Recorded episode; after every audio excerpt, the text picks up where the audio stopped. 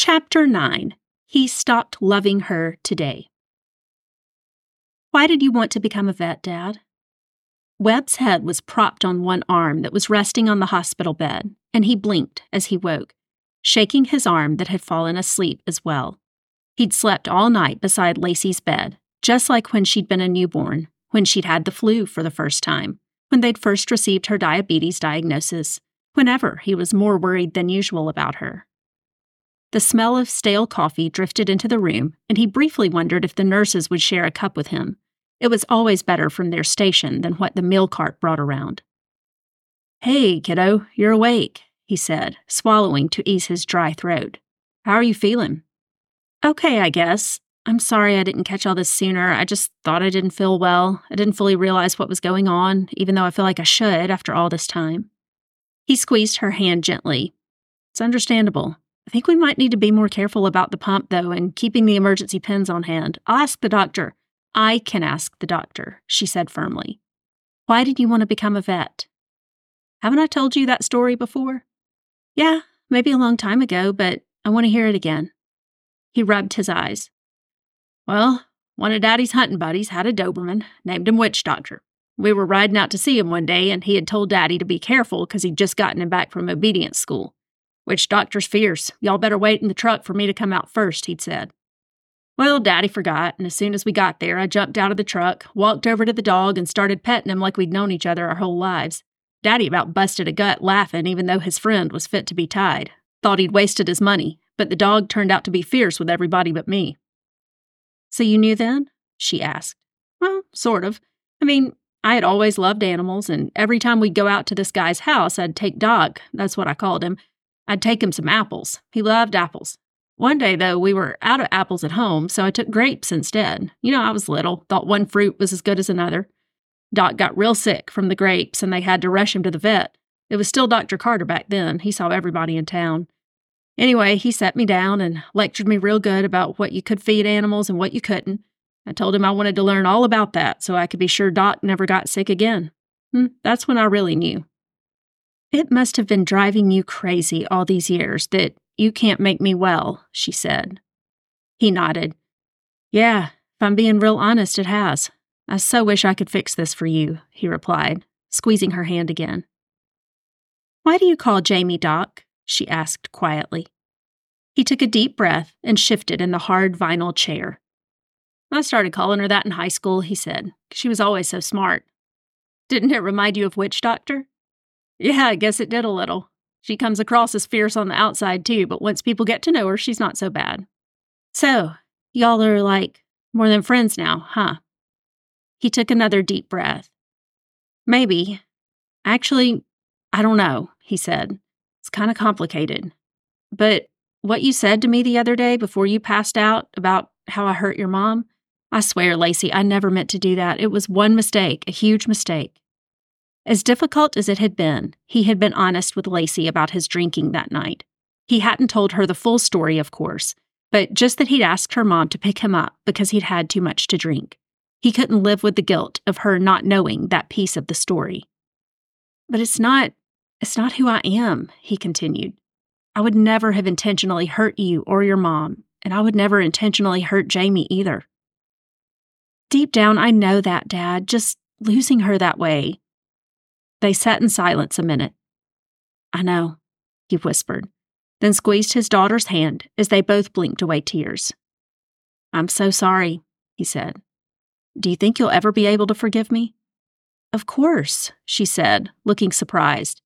I mean, God has forgiven me of so much. How could I ever not forgive you or anyone else of just about anything? I forgave you a long time ago. I'm sorry if I haven't been clear about that. It's just that it still hurts, is all. I know, he said. Thank you. Thank you for saying that. Hey, um, I think I'm going to see if I can round up some coffee. You want some too? She nodded, and he escaped to the hallway, leaning against the wall and taking a long breath before walking towards the cafeteria. As long as he lived, he'd never forget that night. It had been more than a year ago now. Taylor had called from the doctor's office, filling him in on her ovarian cancer diagnosis. She'd sounded relatively calm, assuring him that even though it was stage four and widespread, they were going to try to treat it. His hands had started shaking while they were still on the phone, and he'd suddenly felt as if he couldn't breathe.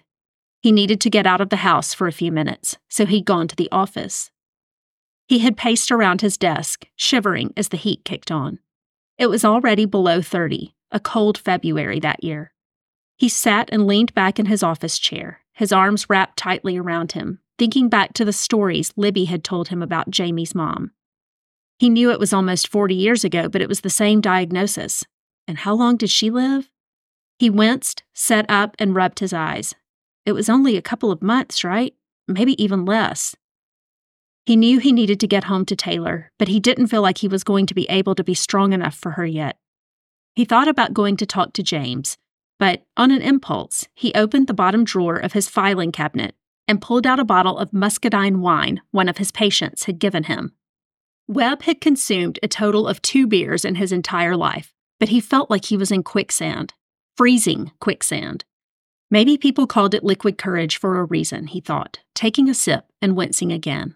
It burned going down, but he didn't hate the warmth spreading through his body. He drank the rest of it, then poured himself another cup. Lacey's diabetes finally felt manageable. Almost. Webb knew Taylor thought he worried too much. Maybe he did. His mom had always said that too, that he worried enough for everyone. He took a deep breath and another long sip. But now there was this. Taylor had said there'd be treatment. Maybe there was somewhere else they could go Birmingham or Houston or the Mayo Clinic or something. He chewed his lip and tried to remember if James had taken Jamie's mom anywhere. He glanced out the window at the snow falling and sighed. Jamie, he murmured, finishing his second cup. He wondered where she was tonight, what she was doing, if she ever thought about him. He tried not to let his mind wander to her often, but she was always there in the back of it.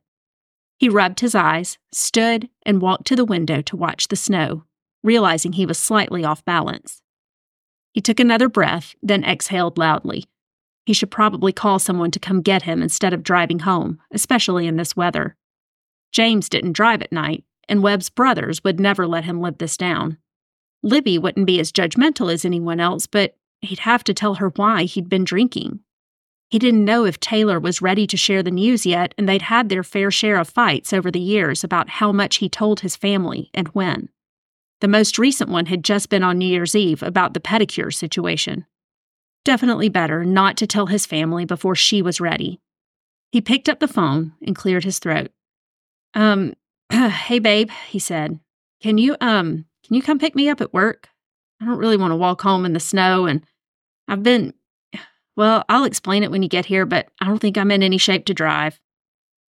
After he hung up, he sighed and poured himself another drink. In for a penny, in for a pound, he shrugged. Maybe this would help ease his anxiety over the conversation about this diagnosis with Taylor. He knew they'd figure it out. He knew he would be there for her with this. He knew he would do the right thing the next day, like he always did. But for a few minutes, he had just wanted to forget his real life. He wondered what real life would have looked like with Jamie if they'd ended up together all those years ago. Would he have worked as hard for her? Would they have had the same fights? He shook his head, reminding himself she was blissfully married and successful and to stop thinking about what might have been and to count his blessings. He made a mental note to talk with James the next day about his experience all those years ago, and he wondered what advice the old man would give this time. Would we have had the same relationship all these years if I'd been his son in law? Webb thought, then shook his head forcefully again. Dang it, get her out of your head, Brock, he muttered. You have a great wife. It's time to step up and be the husband she needs you to be. Taylor had shown up less than five minutes after he called. She walked in the front door and stared in surprise at the now more than half empty bottle. Webb realized he'd untucked his shirt and taken off his shoes, and he stood unsteadily. Webb, Taylor said, what in the world? Lacey's at home waiting. Are you kidding me with this? I'm sorry, he said, tucking his shirt back in. It was dumb. I don't know what I was thinking. I'll figure out something to tell Lacey. Let's just get to the car and get home, okay? He stumbled out from behind the desk, stumbled to the chair in the corner, and unsteadily put his shoes back on. Taylor huffed a sigh and shook her head again. Look, I'm sorry, he repeated, standing. The news today, I, I didn't handle it well, okay? Jamie's mom had the same thing, and I just. Taylor stiffened, and he draped an arm across her shoulders and tried to pull her closer to him. She didn't budge. I was worried, okay? Her mom didn't do very well, and it really shook me up, the thought of losing you. Fine, she sighed, and he felt her relax a bit beneath him.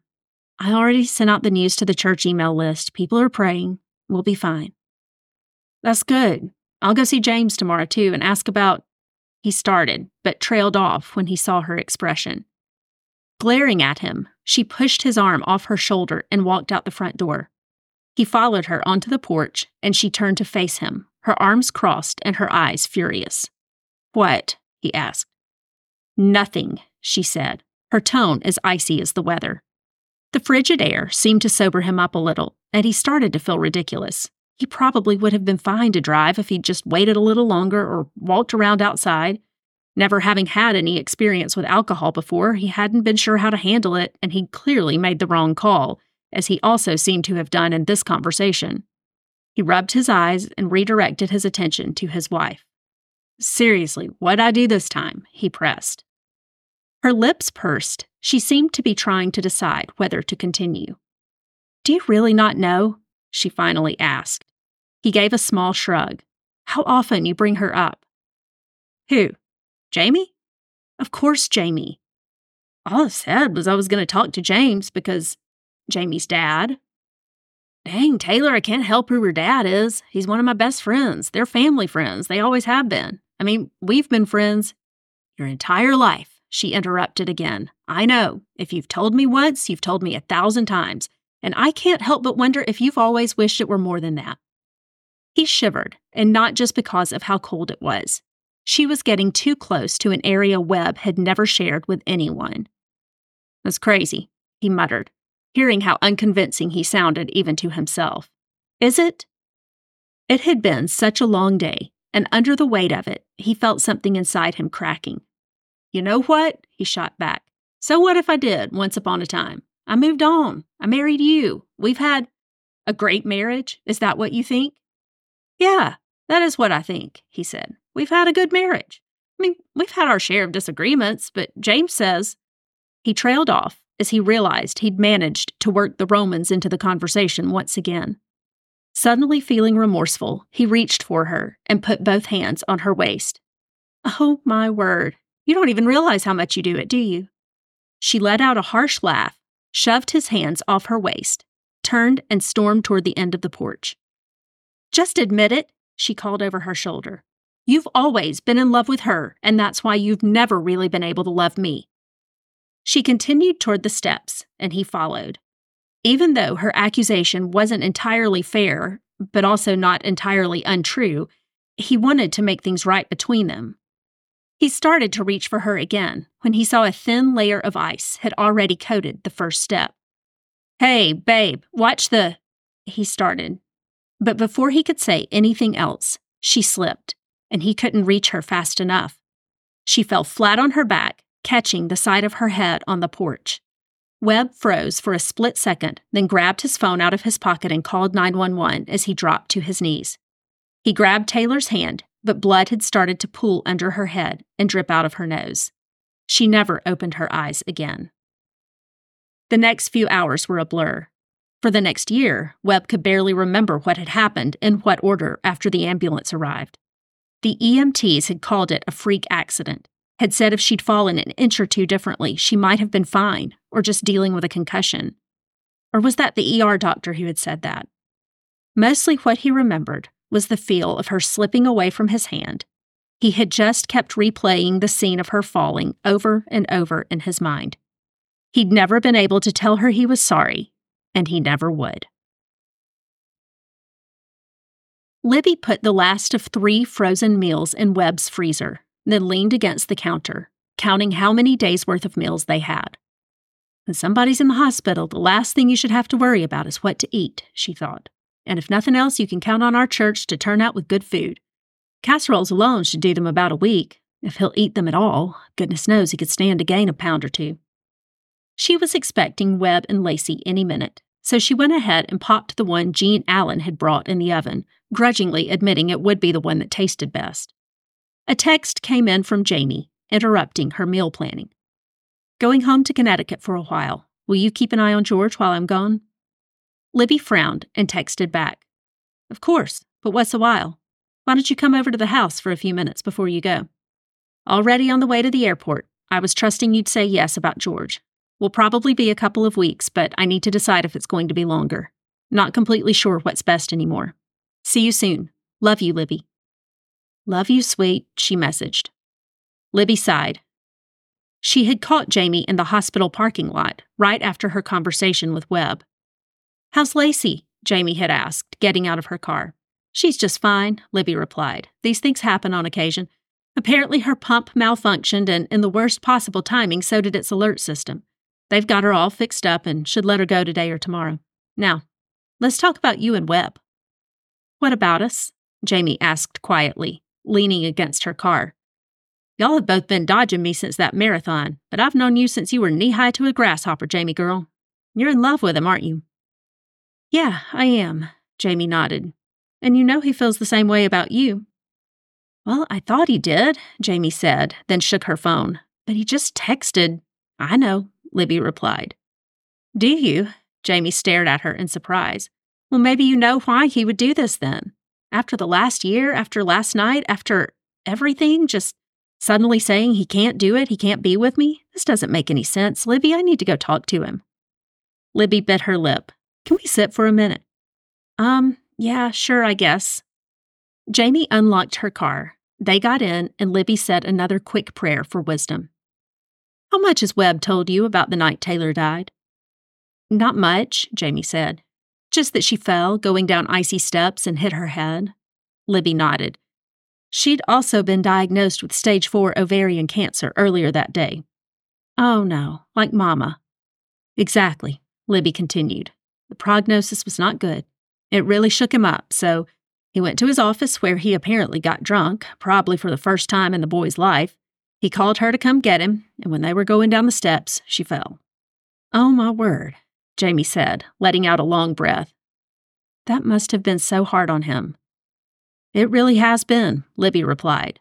Sure, he made a mistake, but it was an accident, a terrible one, but an accident nonetheless, and he's been just eaten up with guilt. He hasn't been able to forgive himself.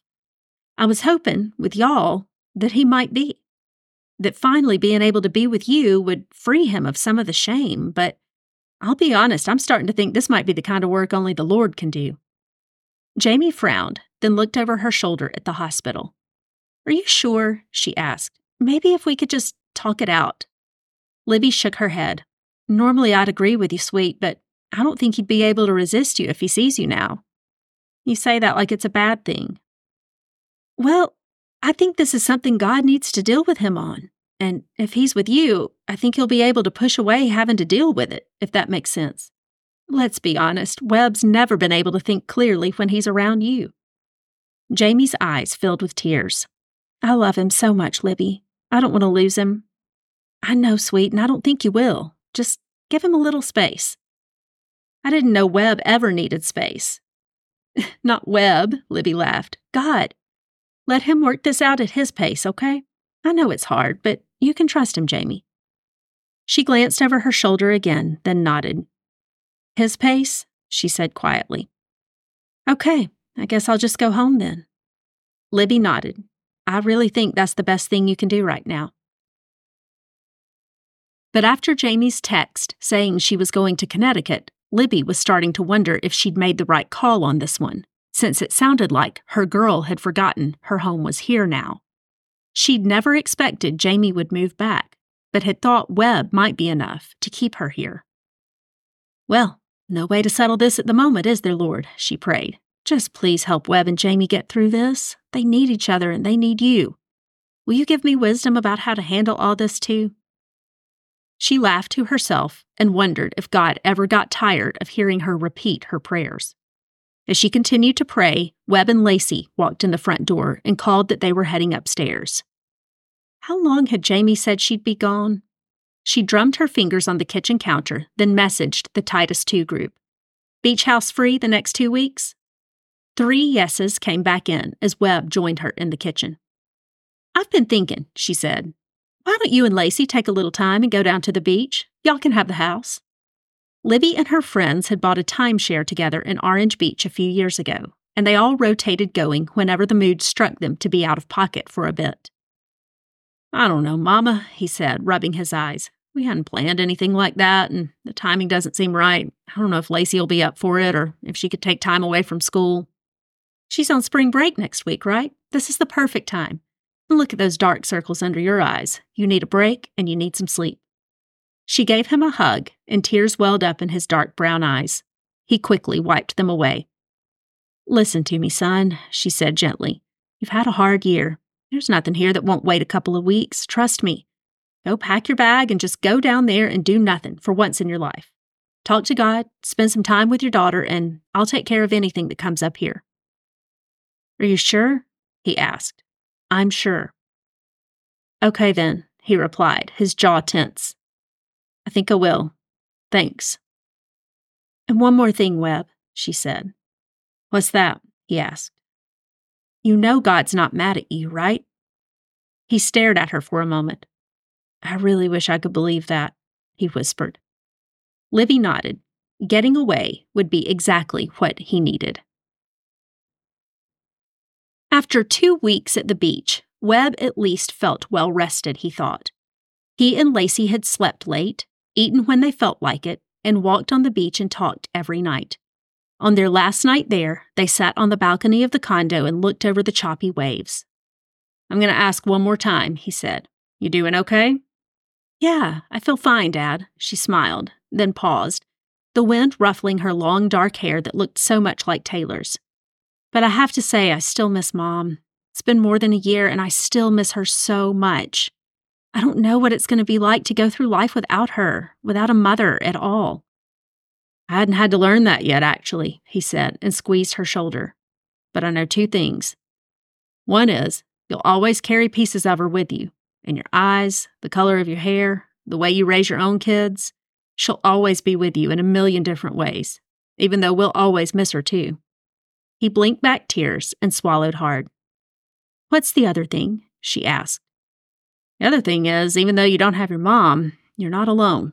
Stuck with me, of course, but you have Grandma and your uncles and aunts, your cousins, your friends. And Jamie, she added.